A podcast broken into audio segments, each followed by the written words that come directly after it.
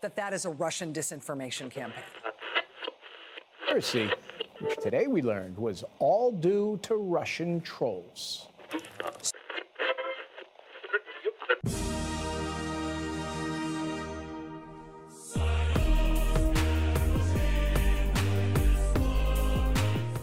Hey everyone, this is Ostin. And Jazzmine. And this is Russian Disinformation. So, this is our first video recording of our podcast. And just kind of be patient with us and our shitty internet connection and our shitty sound. But I'm really excited to be posting this on YouTube. It's going to be a lot of fun. You guys going to see our faces. For one. Put the face I know. the name the voice.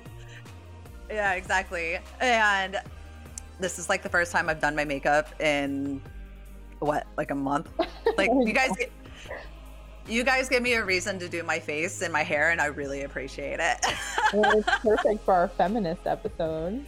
I know, right? I shouldn't have to put on a bra and do my makeup to present myself to the world and it's all the patriarchy.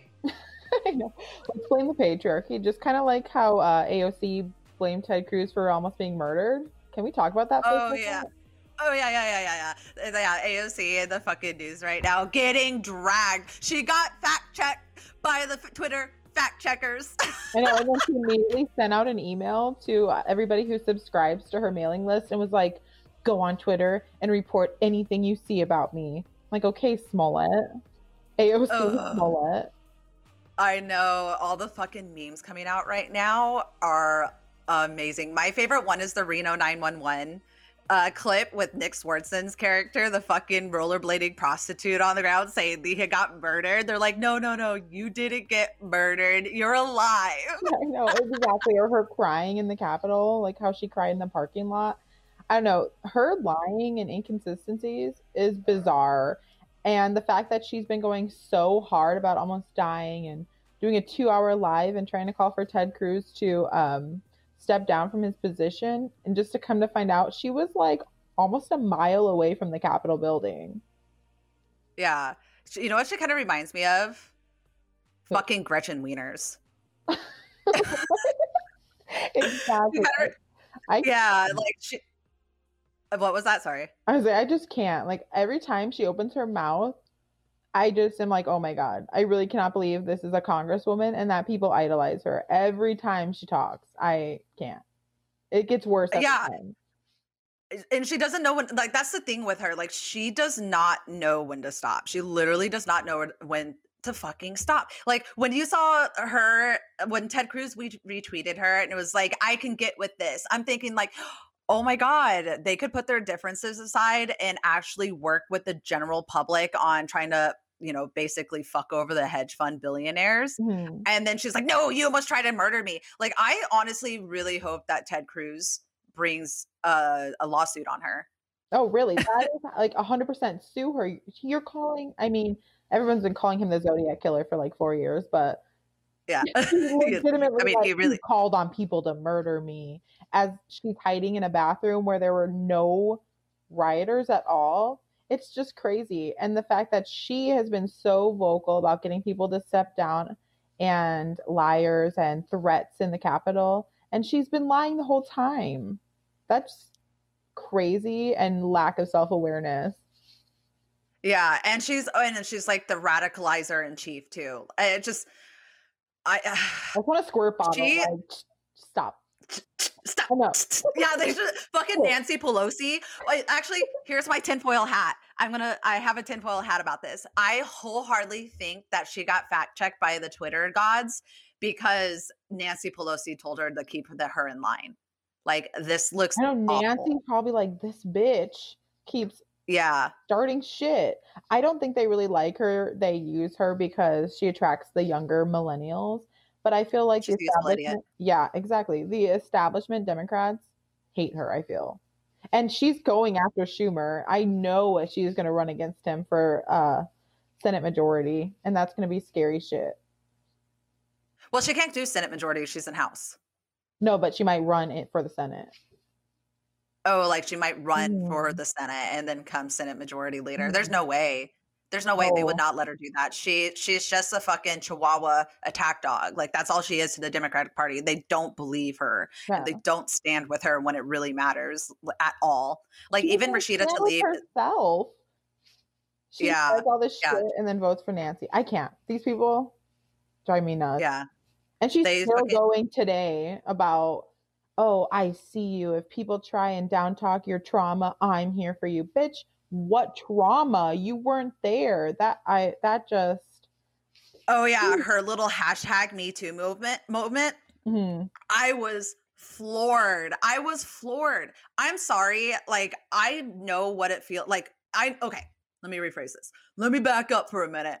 People experience trauma their own way. Mhm. Obviously, every like I experienced my trauma the way that I did, which was just post memes about it and totally just laugh it off. You know what I mean? right. But when you're dealing with stacked trauma, especially like in a sex sexual assault trauma, and then an, a, a, a almost dying, almost dying Mhm. because of terrorist trauma, Mhm. you don't stand on you don't you don't go on alive and you go. Yeah. I was almost killed. And this is, it just reminds me of being, you know, a sexual assaulted gaslighter. Like it, you know what I mean? top, Like, yeah, on top of the fact that okay, you legitimately thought Ted Cruz was calling on a gang of people to kill you, yet you're trying to roast him every single day, and then you're scared of uh, what is it, Lau- uh, Lauren Boebert, because she wants to carry a Oh. gun, and she's like, oh, she's gonna shoot me. Like, really, you're not that important. The whole No, world isn't coming for you. You're literally just annoying. yeah. Yeah. And like I said, that's just, it really, that really fucking bothered me. Also, everyone, I wasn't ever sexually assaulted. I was physically assaulted and then dealt with like a really traumatizing death at this, like within like 48 hours. so like, I gotta know what, you know. Just so you know, I know what stacked trauma feels like, and that's not how I was acting, or anybody else for that matter that I know deals with stacked trauma. That's not how they act at Yeah. all. Like, Like, go to just- therapy and put your fucking Twitter down. And Yeah, how did she not think that people were gonna realize, like, dude, your story makes no sense. You're backtracking. People are gonna call you out. It's because she thinks she's untouchable, and they already know they have big tech and MSM behind them, so they can say and do whatever they feel. Yeah, And, and guess obviously what? they can't. Feminism gave her her platform to talk all this shit. Oh, what a segue. But before we do that, I also want to let everybody know what our future episodes are going to be. So, next week, we're going to be getting with Steaks for Breakfast podcast. Uh, these dudes are fucking hilarious. I really recommend them. Uh, check them out. I always tag them up in my uh, what's in my stories on Instagram. But we are going to get with them next week on the 11th, and we're going to st- uh, talk about the 1619 uh, what is it education program and then critical race theories. so you can hear me and jazzmine get really problematic with critical race theory exactly. i got I got a lot to say about critical race theory, and I'm gonna look like Grant, uh, fucking Clint Eastwood and Gran Torino during that episode and this episode. our white side versus our like Mexican side is just battling internally. Yeah, exactly. And then next week, also, we are going to have our friend Jessica on. She is a, what would you say, like a holistic healer life Mhm. coach. She's fucking dope. I've known this girl since like junior high. We played ball together, and her growth and her transformation over the last like four years has been amazing to watch. And she's also a huge uh, astro- uh, astrology buff. And next week, we're going to be talking about the new world order and the age of aquarius and how the global elites are going to use it to usher in their agenda and it's going to it's going to be really fun and really lighthearted and we get to just talk about the stars because we're basic I know. I Uh, and say, she, she can break down what's happening in the universe, and we'll break down the bullshit that's going on in our country, and with all of oh yeah elitists. globalist elites yeah, all the elites, all the elites at Davos are harnessing the power of Saturn to usher in their new world order. It's gonna be fun because, Mhm. and also the day after that's my 30th birthday, everybody. I'm having a little existential crises. Uh, but anyway, so today, as I said, we're going to talk about feminism. We're going to go ahead and break down the different waves of feminism. There's there's technically seven, but uh, we're going to only do the first three waves. And we are also going to talk about the Marxist cultural revolution that's going on in our country and uh, our friends over at Davos and the World Economic Forum and how they are trying to subvert America. And basically, all of our problems in this country are because of commies.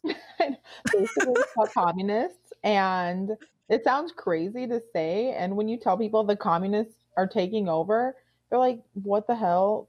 But no, they really are. And it's a um, cultural takeover. It's not like they're rushing our borders and coming in and being dictators. It's a cultural takeover of Marxism. And we're watching it right before our eyes.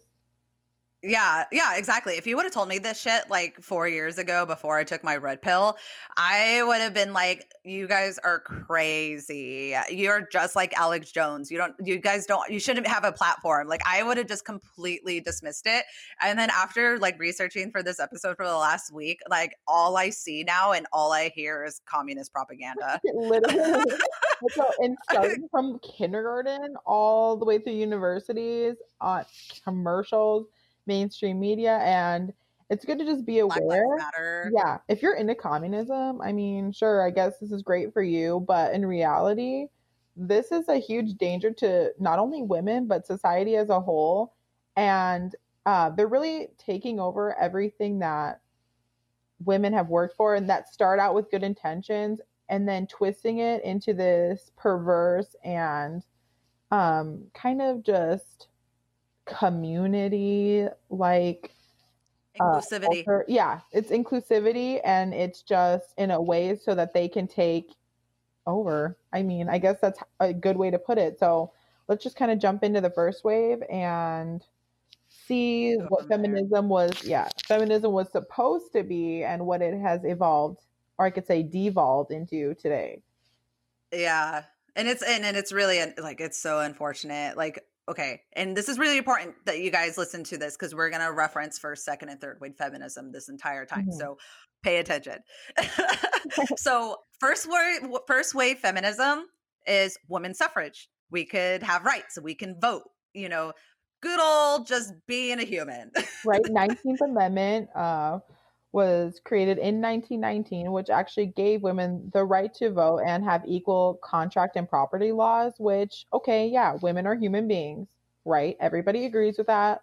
Well, except incels, I guess, but that is like the heart of feminism. Um, that's like yeah. led by Dorothy Day, Jane Addams, um, a lot of those early pioneers of feminism.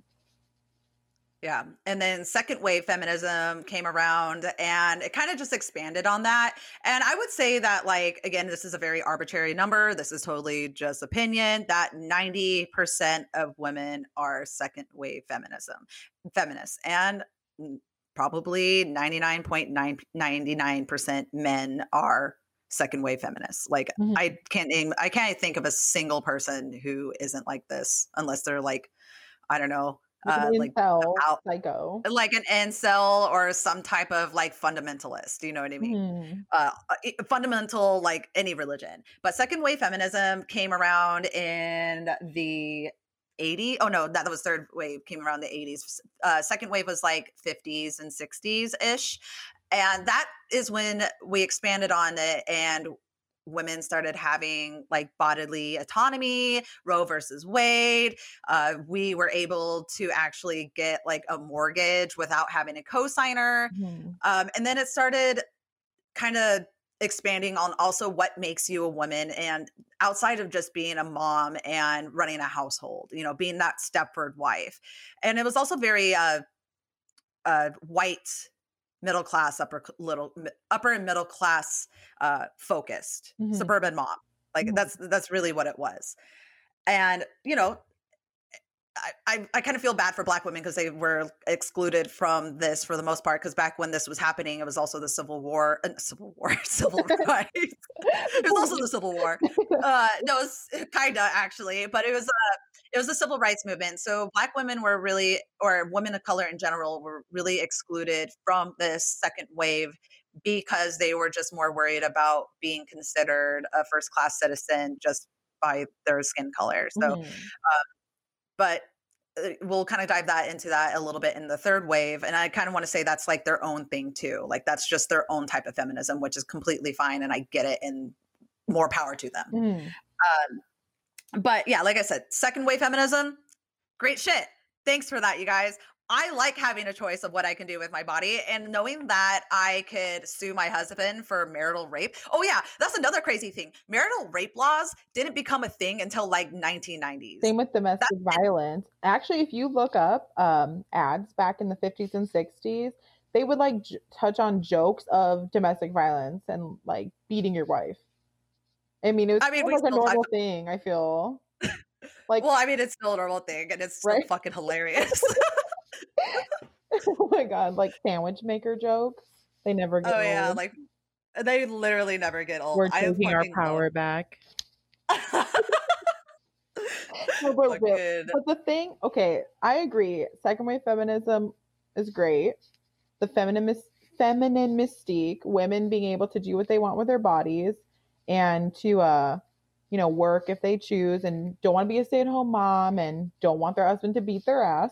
Great. I think everybody can agree with that.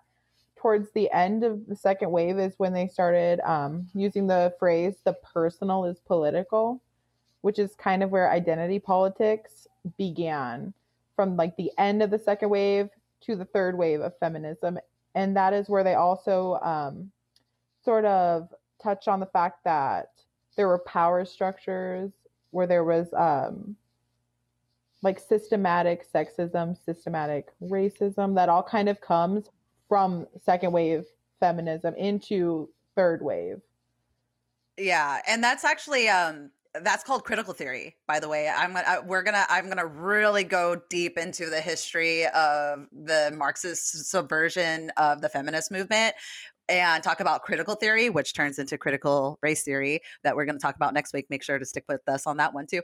Um, and it's fucking wild. It's fucking wild. You know when you have a hunch about something and you really go out of your way not to confirm that bias, but it's really hard to not find shit that confirms that bias. Well, that was this research topic, everybody. The fucking commies are gonna try to take us over by being inclusive. exactly. And if you're not, if you sound like, oh, I'm against inclusivity, you sound like a piece of shit. Honestly, that's why they make it so hard for you to speak out against this stuff because aren't you supposed to be accepting of everything and loving? And if you're not, you're just a piece of shit. I mean, that's kind of what their agenda is. They take legitimate equality and like normal common sense movements that people agree with and they hijack them and twist them into their own manifesto.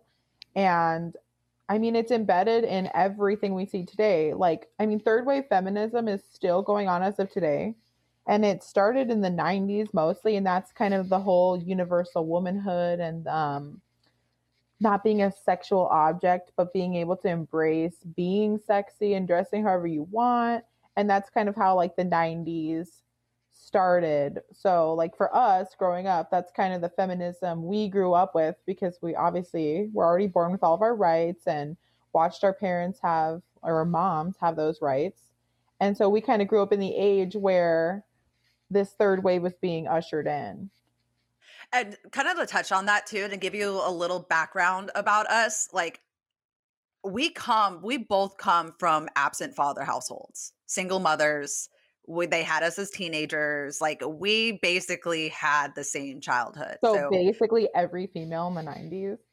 yeah, I and swear when this yeah, started to be ushered in, I feel like single parent households became the norm late 80s, early 90s. And that's kind of, I don't know if it's coincidental that that is when third wave feminism started to be ushered in. I do not think that that was a coincidence. No, it's not. And as I like here, this is a great segue into that. So I found some really good articles on this. Uh, let me find it real quick. I have a lot of notes, everybody. Be patient with me. Okay, so the Epoch Times, definitely one of my favorite conservative news outlets. Uh, they, I would also want to let you know that they totally do have an agenda when it comes to this kind of thing. The founders of Epoch Times and NTD News and China Uncensored, they're all you know together. They, um, the owners fled China and fled the CCP and came here and started these new channel news channels to basically expose the neo Bolsheviks, the communists, the CCP, all of that to expose them. So this uh, this particular article is very slanted, but I did corroborate a lot of their sites and they were right. so uh, uh I'm going to really break it down real quick. So the Here we go. Here we go. I got to get my thoughts together real quick because it's going to I'm going to sound really really problematic. Sorry, I'm trying to do this in like So, Karl Marx does his thing. He creates Marxism and uh there's a lot and then uh like back in I want to say like the 18, like late 1800s. Yeah, it was like around 1884. Yeah. So, okay. So the, yeah, 1884. So the Fabian Society, that's what it was mm-hmm. called. The Fabian Society started in England and they were socialist Marxists, which is basically just fucking commies. and they started this society and they kind of injected themselves into the universities in England. Uh, they started teaching socialist economics, uh, cultural Marxism, just all this. This makes me sound so crazy. I feel like I'm the goddamn uh, uh, Charlie, the Charlie from Always Sunny meme, when he's like, I know that's why. With all like the right? With all the lines connected? it's so hard to discuss because you feel crazy even connecting the dots yeah. and saying it but it's legitimately what we are seeing today currently yeah. unfolding yeah. Okay. So I'm just going to read straight from my notes so I don't fuck it up. So here's the Fabian Society. They're socialist Marxists. They're different because they didn't want like bloody class warfare. Oh, okay. Now that's coming back to me. So these socialist Marxists are different from actual Marxism because with Karl Marx, like he actually wanted like a legitimate war between the classes, between the working people and the elites or the bourgeoisie the bougies. We're just going to call them the bougies. Uh, so they, the Fabian Society, believed that this is a long game war. Sounds familiar because this is kind of how the CCP works too. So it's a long game cultural war. So they kind of started their own thing in 1884. They injected themselves into the British institutions, like their universities and everything. And they started the London School of Economics and became the actual British Labour Party. The Labour Party is still a thing. Like it's the opposing party yeah, they're the opposing party. They're basically the British Democrats. Like that's what they are right now. They oppose Brexit and they're all the woke leftists and um, boris johnson their pm their prime minister mm-hmm. is actually from the conservative party which is the republicans so just a little background on that uh, blah blah blah blah and then they started the frankfurt school which was founded in 1923 in Goethe University. So this was actually in Germany. And guess what they were? Let me guess. They're oh, Jews. Oh, Germany. What are we talking about now? Yeah. So these secular Jews from Germany. I, I, like all I can think about now is that fucking meme I made between the three Spider Men, and they're all pointing at each other. It's the United States, the neo Bolsheviks, and the Zionists, and they're all pointing on who's trying to like blaming each other, who's all trying to take over the fucking world right now. Right. right? Like, really, which one? Like yeah, like they're like all the same entity. It, it really is in the end. Like, anyway, so so the goal of destroying our culture as we know. Yeah, literally. Yeah, the Zionists and the neo Bolsheviks are all teaming up together to destroy American culture or Western Western culture. That's really what it fucking mm-hmm. is. Imperial. So, anyway, yeah. So anyway, so they actually came from Frankfurt, Germany, and they saw Hitler coming to power and they're like, bro, we got to get the fuck out of here. So, guess who funded them to come over and put them into or like our leading like institutions? Like, it was fucking Princeton, it was Columbia, it was UC Berkeley, and I can't remember the other one off the top of my head. Where is it? The Ivy Leagues, mm. basically. Yeah, the Ivy League schools does this sound familiar, everybody? so, anyway, guess what foundation or what family funded these people to come over? I don't even. The Rockefellers. I was gonna say the. we literally Yeah. sound like lunatics, but this is just Yeah, well, factual information. Yeah factual information obviously this is from the epoch times so they have more of a slant on it but like this is shit you could look up on socialistmarxist.org or whatever that website is i can't remember what it was called but like this is like factual information that i'm not even fucking around Like with you right now read the manifesto yourself. yeah actually yeah people should literally read the communist manifesto Mhm. themselves and then read about karl marx because then when you read about karl marx you're like well you're a hypocrite like i don't get it like this dude this dude who came from a wealthy family was like yeah fuck the elites and Sound familiar? yeah sound familiar Every fucking I know every rich white kid in Antifa right now. Yeah well i mean not antifa but at least the neoliberals or whatever f- coming out of fucking harvard like they're like yeah fuck the bourgeoisie and they're fucking at harvard like make it make Right. it make sense Driving their BMWs to the fucking riot. yeah like it just anyway so they come over and they start uh basically like injecting cultural marxism into our universities and they start kind of like brainwashing the students which sound familiar is Right. happening right now. I mean look at evergreen. Yeah look at evergreen with bret and eric Wein- uh, bret and heather weinstein like they got kicked out because of this shit. Like it's Mhm. literal indoctrination. And also i kind of want to back up with the fabian society or fabian society. Like their actual logo was a tor- uh, was a tortoise or a turtle. Because they knew that this was going to be a long slow Right. process of subverting these movements and it's like it's not even just feminism like they subverted uh, black lives matter like the Mhm. people who run blacks black lives matters are legitimate marxists Yeah, literally, the woman who does the fundraising for Black Lives Matter is an actual domestic terrorist who helped bomb Yeah. the Capitol and believes in Marxism. And let me, she's white. She's a white Yeah. woman who controls the funding of Black Lives Matter.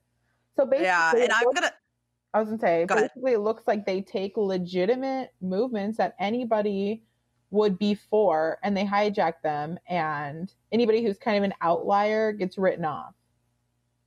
yeah it's i i really do think that white women are going to be the downfall of this fucking country like that's really what it's yeah like i mean like i really do like liberal white women well i don't even want to say liberal because i'm a liberal like that's the fucking crazy thing it's like leftist. I kind of want to separate myself separate myself from these uh, liberal white women because they make me look bad. Like I tell people like I'm liberal, they're like, "Oh my god." I'm like, "No, like I'm like the cool like 2009 liberal."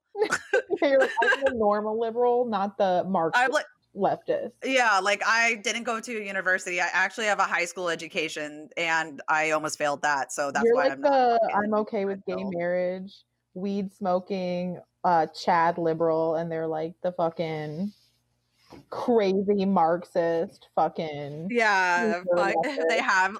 Yeah, the, looking like Kamala's stepdaughter. but anyway, go. Okay, so here are the dudes that came over from the Frankfurt School and got like put into our universities. Their names are Herbert Marcuse, Max Honkheimer, Eric Fromm, and Theodore Adomer. Uh, so Harkheimer, uh, Horkheimer, Hockheimer, Cockheimer, Cocksucker. I don't know what the fuck his name is. I'm gonna say Honkheimer. I know that's probably how it Honkama, yeah. he fucking developed a critical theory curriculum. And Ooh, sound familiar. sound familiar. So he developed critical theory curriculum. And this basically means anyone living underneath a capitalist society, even unbeknownst to them, are oppressed and enslaved. Like that's that's Sound what it is. fucking familiar. Every leftist I see says working a nine to five is slave labor. Nobody should be working 40 hours and be in poverty. We're just Yeah, slaves. well, I mean- Yeah, and I don't even want to go into the whole economics of all of that bullshit. Like, I'm sorry. I do believe in slave, not slave labor. You're a wage slave. yeah, I do believe in that though. Yeah. I do believe in that. Wage slaves is a thing and it's really hard to break out of and that's more of a um that's more of a personal problem. that's showbiz. Sorry. that's showbiz, baby. Like that's more of a fucking, that's more of a personal problem. Yeah, you want Yeah, more, like- do more. Sorry. Take the risk. Like that's that's basically what it happens. Take the fucking risk and either fail or succeed or fail, Mhm. fail, fail, fail, fail, then succeed. Like that's just life in general. But Mhm. anyway, I don't even want to go into that. So he come in, he came up with critical theory. And there's a book, and if anyone has it, they should like mail it to me or something. Um, because Amazon doesn't sell it at all, which doesn't come to any surprise to me, but it's called Cry Havoc, the Great American Bring Down and How It Happened. And Oh. apparently this book, yeah, Okay. I'm gonna say that again. Cry Havoc, the Great American Bring Down and How It Happened. Apparently, this book really breaks down what I'm talking about and doesn't sound so tinfoil hatty. Um, but anyway, so there's a whole book about it, but let me go to my next page of my notes. I'm looking it up right now. Yep. Okay.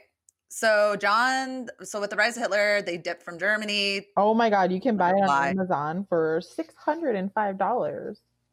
Yeah, that doesn't surprise. Oh, it was oh, it was out of stock when I checked yesterday. so they came in and they were injected into our schools. And I mean, like at that point, like it's kind of history from there. You know what I mean? Like we see we see the rise of uh Marxist ideas. Like we get out of the Red Scare or the um is it the Red Scare in the 50s? Is that what it was called? Yeah, I believe. Let me. Like McCarthyism. I might be using those uh those terms a little bit wrong, but you know, I found an article from Yeah, uh, it is. Red 19 Scare. The Red Scare is yeah during the Cold War, McCarthyism and widespread fear of communist takeovers. Yeah, we should have kept that energy up. to be perfectly, if we could bring that back, that would be great. Thanks. like Yeah, I like. I swear to God, I feel like Gran Torino, uh, fucking Clint Eastwood, like, or fucking Red from the 70s show. And he's like, God damn commies. Like, that's Literally. me now. Anyway, I found this article from New York Times from October of 1989. So this was Mhm. like, like um not even like a week and a half before the berlin wall, wall fell so there was a like there was a lot of disruption and in the soviet union east germany a lot of protests blah blah blah blah blah blah blah Mhm. anyway but um I, I thought it was really funny because the tone of that article and from what i was reading from it like a lot of these university professors were afraid to come out as marxists but they were starting to realize like oh it's you know it's be, like they're being accepted as a mainstream thought Mhm. and as and as um being able to be open about it and be able to have these discussions in the universities and i just want to bring one quote that i just thought was fucking hilarious and did not age well at all so it says it's been talking about uh, Marxism. It's been diluted to the point where it's very thin gruel. Some of my young colleagues call themselves neo Marxists. I can't see much of a difference between their views and mine, and I call myself a liberal Democrat. Oh. Okay. oh, you don't say. All right. Here we go. Like, Uh, yeah, like anyway, and it was just yeah, so it was just kind of really interesting. Uh, and then it kind of goes on to um, like, hold on, getting all I gotta I gotta catch on my breath. For example, right, getting all hot and heavy over this. I'm getting all hot and heavy. So the like, there's a lot of talking about the communists. As you can tell, I don't know if you can notice, but my cheeks are getting all flushed. Like, what kind of gets me like a little bit confused about third wave feminism and Marxism and this whole thing is with Marxism itself, we already talked. I already mentioned that Karl Marx like actually had the world figured, like he thought he had the world figured out. Mhm. You know what I mean? Like he knew the future and he knew the past and he had it figured out. Well, when third wave feminism came around, there's a philosophy called deconstructionist. And at least for like my understanding, a deconstructionist is someone who really asks questions about the assumptions of a statement. Mhm. Um, this is something that Zach does and I do. And honestly, it's just, it's a personality defect and it's just mental masturbation. Like that's all it is. And that's really what, I mean, like, in my opinion, that's really what third wave Mhm. feminism is in general. It's just Mhm. fucking a big, huge circle jerk of, or bean flickers, you know, talking about like what is what is feminism? What are Yeah, yeah. And we're gonna and we're gonna really get into gender roles a little bit later because I get fucking heated about this shit so Mhm. much. That's like gender where roles are I was gonna say that's kind of where the whole universal womanhood thought comes forward, and um, yeah. destabilizing what a body, gender, sexuality, and uh, heteronormal heteronormality is that how you say? it? Yeah, yeah, Yeah, even is. yeah. So yeah, exactly. that's like i mean uh like you said for third wave that's when the whole bringing back our power calling each other bitches. Like i didn't even think about it but i've been like hey bitch what's up? That's a part of third wave fe- third wave feminism is calling each other sluts whores bitch um encouraging uh experimentation with gender and sexuality a lot of ambiguity. Ha- you know like i grew up thinking tomboy like i was a tomboy as a child. I climbed trees Oh, I- that, was ambiguous and that is a part of third wave feminism that i didn't even realize was i mean it, being accepted in the 90s pretty much for the first time per se and like you could see it on tv and little girls doing boy activities Mhm. so that was a part of that and um third wave feminism in the 90s also brought in the fact that feminism is a part of a larger oppression like racism ageism classism and ableism and that's kind of how they've been able to take hijack feminism and make it into feminism for all equality for all where it branches Yeah. from women to whatever they define It- a woman Yeah, and it was, and I kind of want to go back on that thought because now I just remembered from doing all this research. So, going into um, back into the deconstructionists, so Karl Marx actually did kind of believe in gender roles, like a woman, like, you know, being just being a woman and being a man, and blah blah blah blah blah blah blah. So this was this is called cultural Marxism. And this is actually when they start injecting Freudism into it, like good Mm, old, our yeah. good old boy Freud or Freud or Freud. Freud, right? Freud. Freud. I'm a I'm an idiot. so they started injecting Fra- Freud, uh, Freud into it, and a lot of Marxists, a lot of communists were actually completely opposed to it. And the dude that uh, that did it, he was actually one of the professors that got brought over from the with uh, fro- uh, by Rockefeller into our universities. And I gotta fi- figure out it was uh Heinrich Heinrich Reich. It was Reich. That's his name. Reich. Uh, like he uh started talking about basically Freud shit, like eh, like eh, how the breakdown.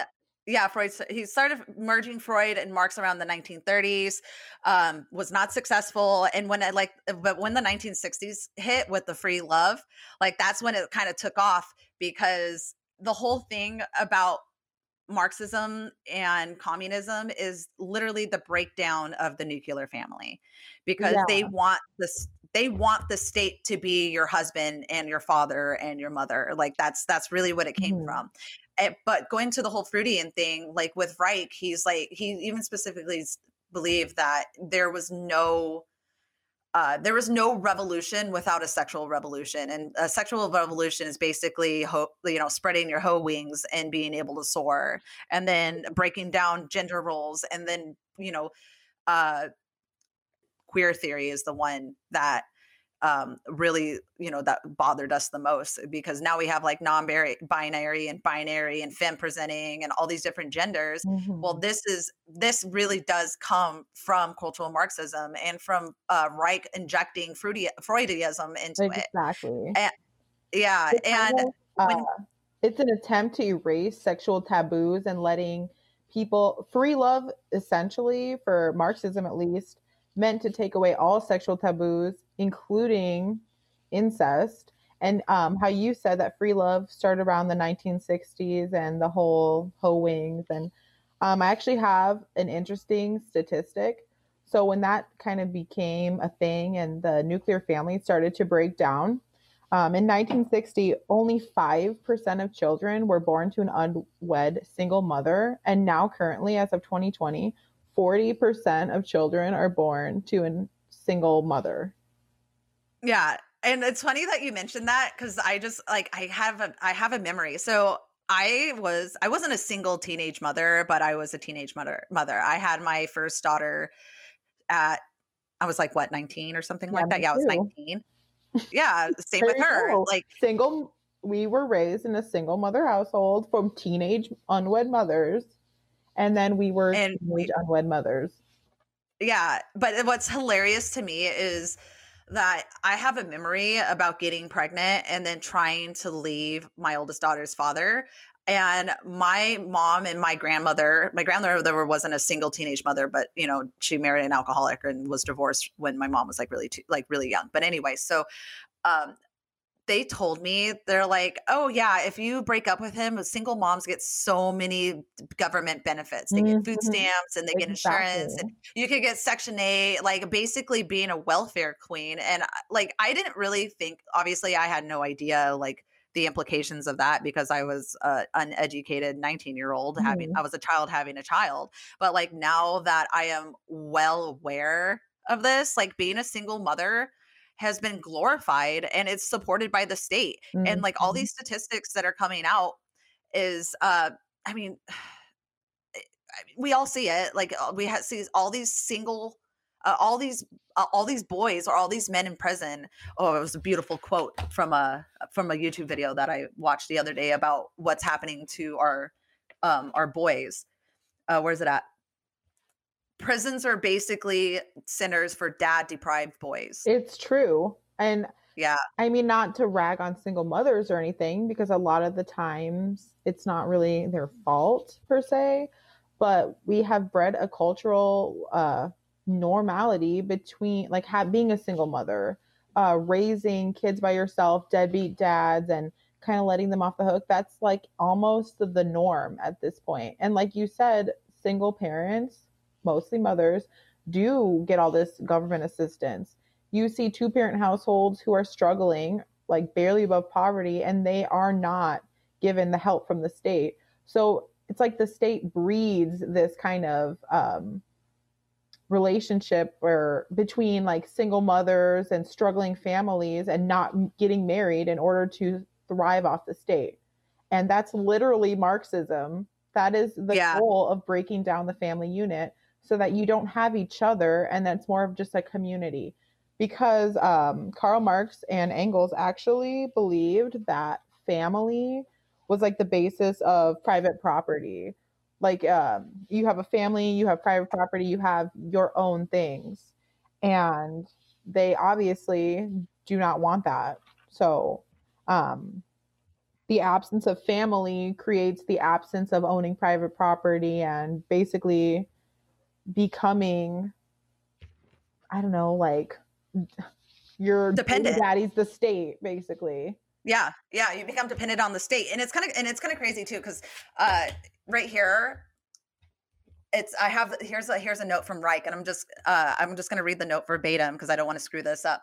Uh, Reich blamed the nuclear family and traditional conservative values on the rise of Nazism.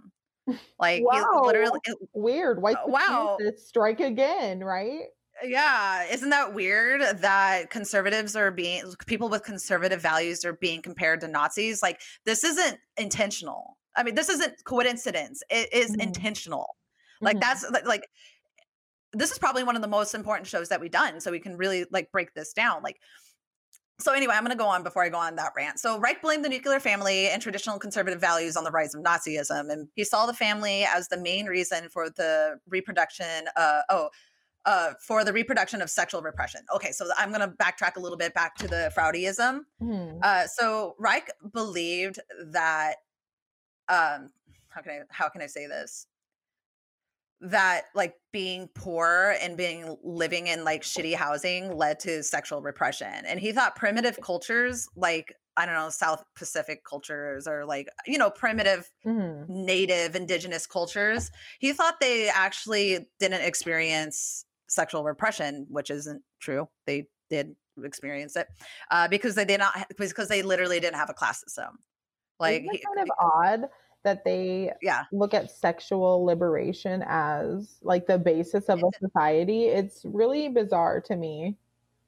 Well, I remember going like I'm just going to inject this a little bit before I go on with my notes, but I remember listening to Douglas Murray on Joe Rogan when he came out with The Madness of Crowds and he mentioned and this really stuck out to me that he mentioned that when a civilization starts uh, dabbling in transgenders uh hermaphrodites and like started blurring the lines of gender and sexuality that that was a sign that their civilization was about to collapse like it happened with the Greeks and it happened with the Romans. Apparently, I, I haven't looked into it. I mean, I, and I kind of trust what Douglas Murray says because he's a smart, well-read, well-educated Mhm. dude. So, you know, like that's food yeah. I mean, like food for thought, though. But anyway, so uh, he believed that sexual repression was like a class system issue, and the ruling class kept the masses like the elites kept the masses by keeping them uh, like keeping them, them sexually repressed and poor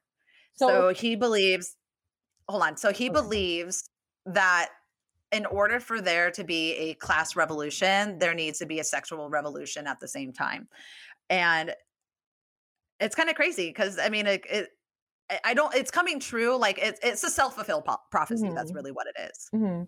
I was gonna say it's kind of like reflecting now as to where if you choose to be traditional feminine woman who is monogamous, raises your children, you're like vanilla, you aren't sleeping with a lot of people, you're looked at as like lame, a pick me bitch, square, um, anti Feeling a little attacked. Yes. That's why for me personally, I am monogamous. I'm traditional. I definitely fit into gender roles. I believe men should work, make money, support their families. So people look at me like I'm a pick me bitch. I make dinner every night. I do all the laundry. I cook, I clean. I was raised by you're like bitch. No, I was raised by my grandparents actually who are traditional as well. So that's what I'm comfortable with. But I really don't care if someone wants to be a hoe or do whatever they want. But I do, I have been attacked multiple times by saying that I am not a feminist. I'm a pick me. It's ridiculous that I would only want to be a mom or, which by the way, eventually I will work. But I have been told that being like feminine is wrong. I am anti women for being traditional. I am anti woman for like I I don't know. It's just like if I'm not out clubbing with my girls and being like fuck you kids and working and struggling, you're not a woman. Which I kind of feel like the single mother hustler stereotype is glorified. But it's like is dude, struggling is not glorifying. Like you're a hustler, you're working, you're providing for your own. Like, I'm sorry that you're not like being taken care of. I don't know. In my opinion, that's Yeah, not okay. I could, I mean, like, and I could actually kind of attest because I, um, especially coming again from our background and then experience it, experience all this myself personally. Like, I've grown over, like, I my my ideas have shifted a lot when it comes to gender roles. I mean, when I first had, you know, when I first started getting relationships, like, I came from my grandmother raised me. uh, My grandfathers, all my grandfathers were fairly absent in my life. Actually, yeah, all my grandfathers were my, you know, my paternal and my maternal grandfathers were absent. Like I did not have a male role model until I was probably about like 13 years old. And, and it was already too late. and um like if uh, you want daddy issues, oh, Right. I got fucking daddy issues. anyway, so but like my idea and I find this also really funny. So anyway, I my views on single being a single mother and it being glorified and thinking I was such a bad bitch and blah blah blah, you know, doing this on my own and I don't need no man. Like I was like that in my early 20s and then I kind of like grew up and Yeah. started actually looking at the statistics and really realizing like how important having a father is in your life and you and I can both attest to it. I just recently lost my father back in June uh, back in June of 2020 and it was really hard because he was really young, you know. Mhm. And I kind of had to deal with that stack trauma of there you go. my dad yeah Right. losing my dad and you know not having a father and watch Mhm. and then watching my dad die you know what i mean but my point is it's just like i've really realized that how important it is to have a male role model in any child's life, a, a mainly mainly a boy's life. Mhm. You know, I mean, having a father and a and a uh, woman's life is just as important, but I think it's a little bit more so important in boys. But also when it comes to like gender roles, like you know me, eh, I mean, like I fucking like I really do oppose the whole like the man is the head of the household and then the woman is subservient. Like for me, that makes no sense. When I was married, I married a very traditional Mexican Catholic into a very Yeah. traditional Mex- He was kinda Mexican Catholic though. family. yeah. Sorry, Raph. he was, so yeah. He's like alpha beta. I don't even know. He was A plus B equals C square or something. like I don't like or D square. Like I don't know how to explain it. But anyway, but my point is, it's like You're like, I'm not Uh, serving your plate, bitch. Basically. Yeah, it- well, now I, I do. Sir, now I'm a fucking trad Mexican wife. But my point is, it's like I like really pushed the whole gender roles thing aside because I just don't like the idea of being Mhm. subservient to a man. Like a man is my partner. He needs to share the household chores with me. He needs to share raising the children with me. Like I always believe that.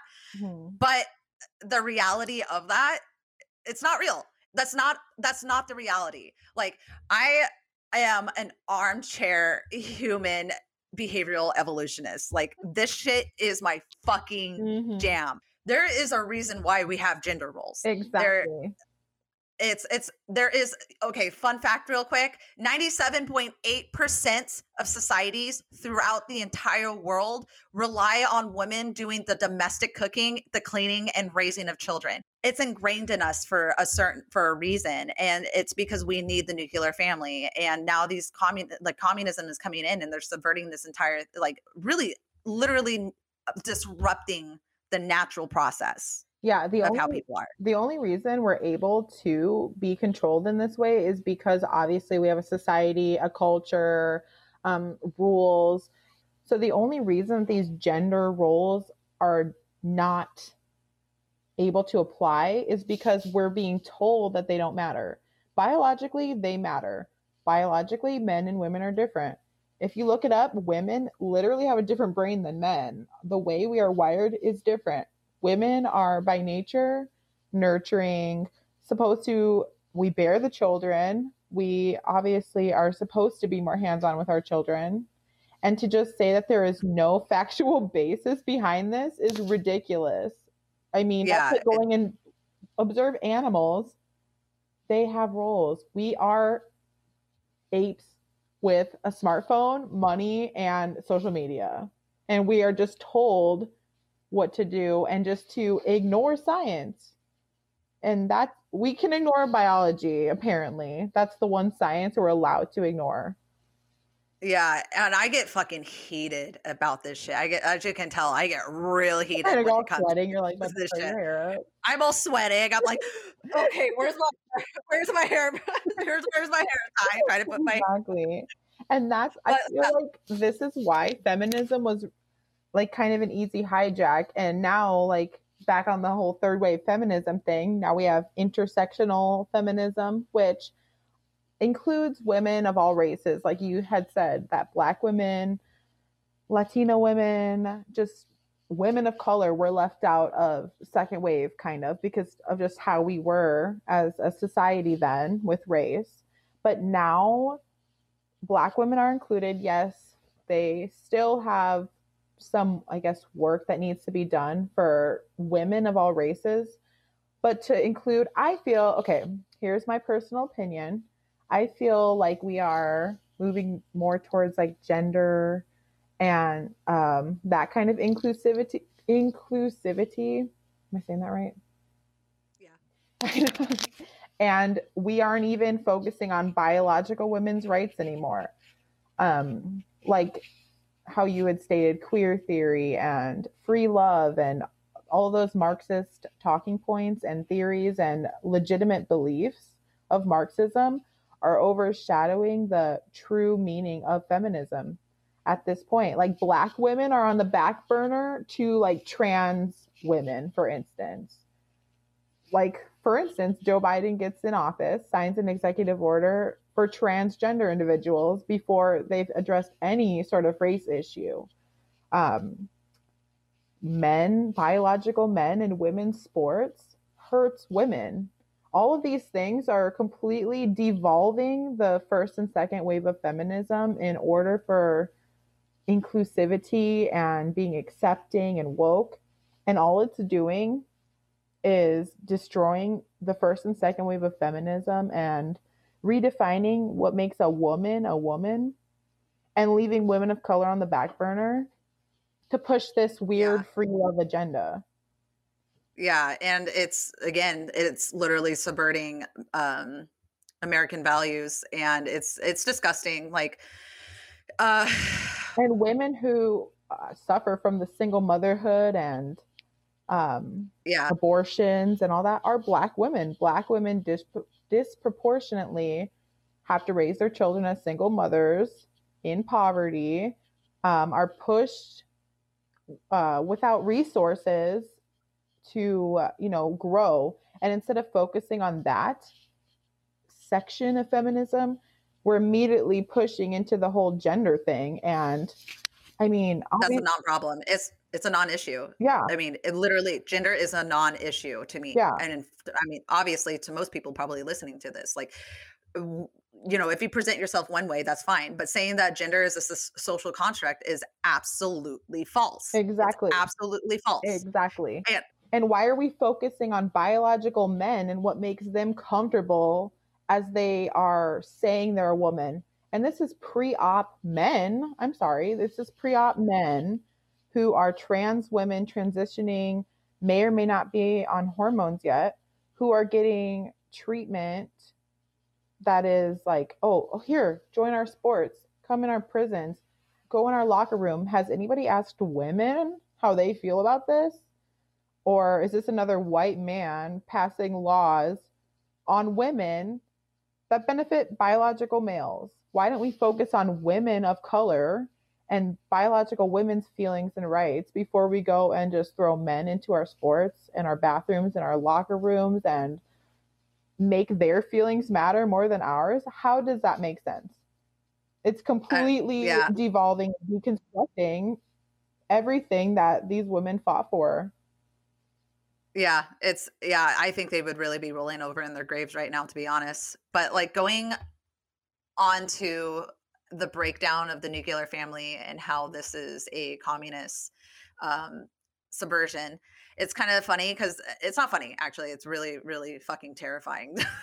but Actually, yeah, so actually, so I found a essay wrote from Alexandra Kolenti from uh, I really butchered her butchered her last name from she wrote this in Soviet Russia back in the 1920s and I just kind of want to um say uh, direct quotes from her from her article that was printed out Mhm. and this pretty much sums up what we're talking about and it's very very familiar to what it what's going on today and then also what the globalists are trying to do with the uh with the great reset. Like this is all connected. Again this is all connected. This isn't a coincidence. This is strategically being played out before our eyes and if no one like if no one sees this for what it is it's going to happen and we're fucked. Mhm. and it's terrifying. But anyway going to um to the quote it says the state does not need the family because domestic economy is no longer profitable.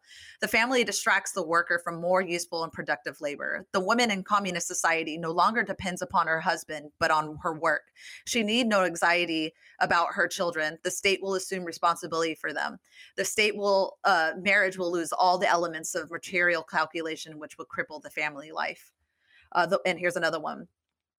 Uh let me see there goes that whole girl boss hustler waking up every day yeah. being a a woman hustler girl boss. It's glorified and it's put on a pedestal as being like a woman who does it all but women shouldn't have to do it all all the time. That's exactly the narrative they push of being a strong woman. And you can only be a strong woman if you take on all of these things at once.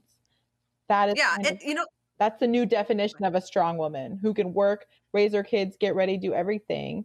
And that if you don't fit into that mold of pushing yourself and like marrying your work and being independent, you're weak.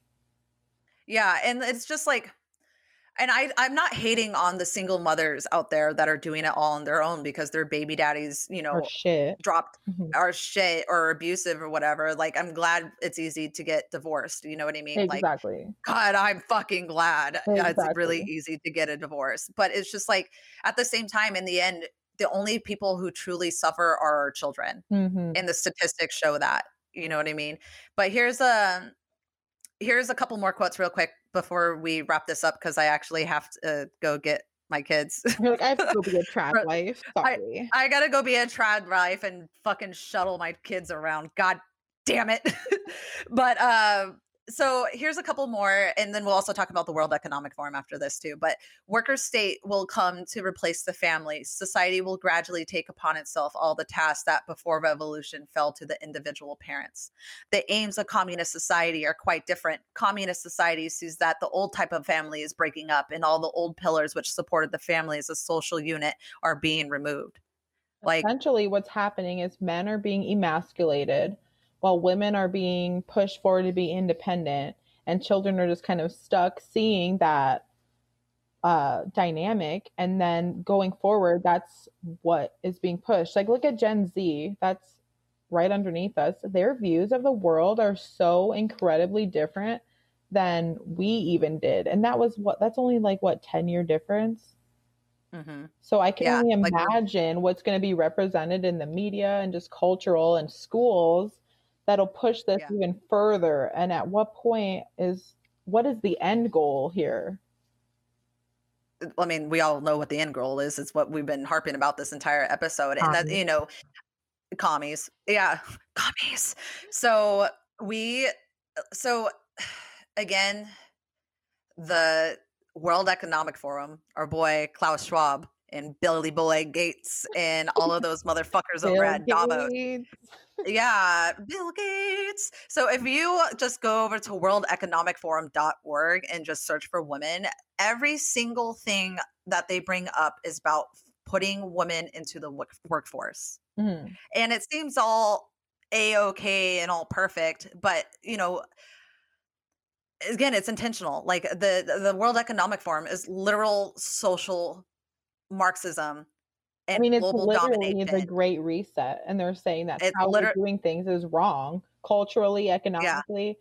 And it's not even like you have to hunt for this shit or it's like some big Yeah. conspiracy. It's just right there for anybody to see. they have a whole ass YouTube channel that, or a blog post, just Google it, that says you will own nothing and you will be happy.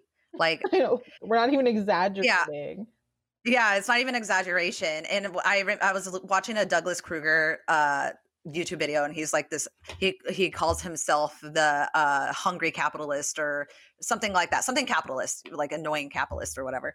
And he specifically said like the one thing that really that you know that you don't have freedom is when you don't have property rights. Exactly. And that's, That's it. terrifying. I don't know Yeah. about you, but I want to own a home. I want to pass things down and have generational wealth eventually for my children. That's the thing. They do not want you to own property or have something to pass down because now they're saying Yeah. generational wealth is problematic and that's privilege. So if your family it's before you yeah, if your family before you worked and created generational wealth and property, that is great. That should be the American dream and the goal of everybody to pass something down to their family. And that is exactly what they want to make sure does not happen. And that's what the whole equity and um, fairness and equity and making sure everybody has the same thing. It sounds good in theory, but that's exactly what all of these things sound good in theory. But when you really dig into the creators and their true beliefs and their cultural beliefs, it's just honestly scary. And it Yeah, it's against freedom. If you really look into Marxism, it's just a huge community. It's basically like, do you like using a public bathroom? Does anybody prefer a public bathroom over your own personal toilet? No. that's a good analogy. Yeah, like, would you? Okay, do you want to shit in your bathroom or do you want to go to Walmart and shit? No, you want to be Yeah. in your own home. If you are bringing communism and Marxism, we're basically just going to live in a fucking Walmart bathroom. Yeah. Ugh. Uh, Ugh, I literally just tasted the smell of a Walmart bathroom right now. oh God. With the Ugh. auto flush too. This is the auto flush or the water like with all the fucking water spraying up everywhere and it like it, but it goes too early while you're still sitting on it you know what you know what trans women you i want you to experience that having the walmart having the walmart water flush yeah yeah while having the walmart water spray up on you when you're On oh, having a heavy period of fluoro. Yeah. Experience being a woman okay? That is womanhood. I It's know. walmart water blood sprayed up on your butt way too early and then wa- looking at bloody tampons thrown all over the Yeah, floor. looking at bloody tampons and the that are fucking clogging the bathroom with sh- period shit. That Anyway, equality and Marxism basically summed up. womanhood, womanhood summed up right there. And I know the- all the girls listening right now are probably fucking cracking up laughing because we've all been there. Exactly. Like, you know, if you got some fucking Walmart water on your booty, you can understand why communism is a bad thing. That's the. like Alex Jones, Uh. we're like, so basically, public toilets are for communists. Communism! Venezuela. There, communism. That- I can't even do it without fucking but that Okay. is like the truest analogy I can use. Do you prefer your toilet or do you want to use a porta potty? That is capitalism versus communism. hmm And also with the whole going back to the WF. Okay, we're gonna talk about serious stuff now. so going back to the to going back to the WEF. So they're pushing women into it, it- literally every single thing is about trying to do the gender gender uh not pay not even pay gap gender gender gap in work in uh, the work community and how meritocracy is actually not a thing because everyone has their own biases and blah blah blah i mean I learned that I'm a racist on their website. It was a lot of fun. that I'm misogynist and racist because. I have unconscious biases. But, you know, they're also like, the thing with that is like, who's going to watch the kids when their women are at work? The Obviously. state. Exactly, I was going to say. And they're going to teach their curriculum, which is Which is- Marxism. No, which is critical theory. We already, uh, like in uh, California, we already have critical theory being taught in our curriculums. Like, I think I'm in like the safe zone because I'm in an Orange County and we're MAGA country and we're all a bunch of white supremacists, apparently. I don't know. I have, I mean, I've experienced it here, but to be fair, I've experienced more racism in Arizona than I have ever experienced here in Orange County. like but in my whole I digress. life. Yeah seriously my whole fucking life but um yeah but i'm a colonizer so we um so you know the state's gonna watch it watch it and they're like we need to do free daycare and i could go on a whole ass rant about God. why affordable daycare is not good don't even get what you fucking started because you get what you fucking yeah because you get what you fucking pay for Mhm. in the end when it You'll, comes to there'll be that. like one 16 year old girl watching 30 newborns. No fucking thank you. Yeah, exactly. But that's the thing. And it's just an indoctrination, just like public school system. And I mean, like, I don't even want to, like, I love my kid's school system because I'm in, like, I'm in, a, I'm a, in a literal bubble. I'm as safe as I can get in California, Mhm. in California before Newsom comes and fucks shit, shits up. But like, this is this is how it works. This is the long game that they're pa playing, and it's not just like you know the Soviets or whatever. It's the CCP. Mhm. I mean, it's all these Marxists, neo-Marxists, neo-Bolshevik, whatever the fuck you want to call it. They have been playing the long game for the last hundred years, and it's coming. It's all coming to fruition. And I could go on a whole nother thirty-minute rant about the rise of Mao and where we're at in the uh, in the revolution. In Mhm. their, I think it's the color revolution is where we're at right now, where all the universities and all the students are uprising against the um, against the masses, and it's pretty fucking scary. Mhm. We're in phase one, and phase two is when uh, everyone dies. Literally, everyone dies. Yeah, can we like not do that? How about you guys? I gotta wrap this up because I actually have to get going. How about we uh talk about sharing this podcast episode to all your friends we're on Spotify and we're on Apple Podcasts and we're going to be on YouTube, BitChute, Rumble, and you get to see our pretty little faces because we're about to get killed at the Capitol. and I just have all this stacked trauma. But anyway, so And if you're yeah, I gotta, for, I gotta wrap this up. I was gonna say, if you're for Marxism, come argue with us on Telegram. We'd love to hear your opinion and we'd love to debate you. So if you have any leftist friends, send them our way. We would love Oh, to I- them. I would love to have a Marxist on here, to be honest. And I don't like. I don't even want to like be mean either. You know what I mean? Like, I really would just. You're like, actually, I want to make him cry. Uh, but you know, again, uh, make sure to share this episode because I we put so much work into this. I mean, I study and listen and just I take so many notes. I mean, if you're watching, I know. I got color coded notes, people. I got I got I know, sites, right? I got facts, I got everything. So we also are starting a Patreon. Please look us up. Russian disinformation. Donate. Like I would I love doing this and I just want to help we not just me we just want to help wake people up and let you guys know that the commies are fucking winning and we need to stop them like we need to stop them now and we need some better lighting. Yeah, we need a ring light. Well, I got I got a window right here. I got some natural light coming in so you can see my complexion. But we again, we have a Patreon. Reach out to us on um Instagram cuz Facebook sucks and I am not on Gab. We're also on Telegram. My Instagram handle is Pokemon, P O K the number 3, the letter M as in mom, O M. Jazzmine. And I am at based girls club underscore underscore RP. Based as in based to God. Girls club. Yeah. or you could just go to our Instagram handle, Russian Disinformation, with a period between the two words, and that's it. And then all of our other handles on there. We have a Telegram channel. We're on YouTube, Rumble, BitChute. It's all going to be under Russian Disinformation.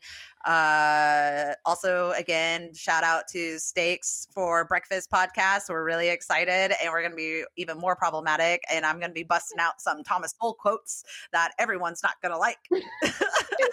But be be busting out the facts. So be ready. And also next week, our friend Jessica's going to be on with us. And we're going to talk about the New World Order and how Kamala Harris is uh, like uncannily representing the revelations with the woman in scarlet. Yeah, well, that's Wearing her pearls? Scary, but Yeah, yeah. so we're going to But go into that. we're we're basically here to tell you how the communists are taking over in a different way every week. every week. Every week. But anyway, thanks for listening and tuning in. I got to go be a trad wife. This is Ostin, And this is Jazzmine. and this is Russian Disinformation.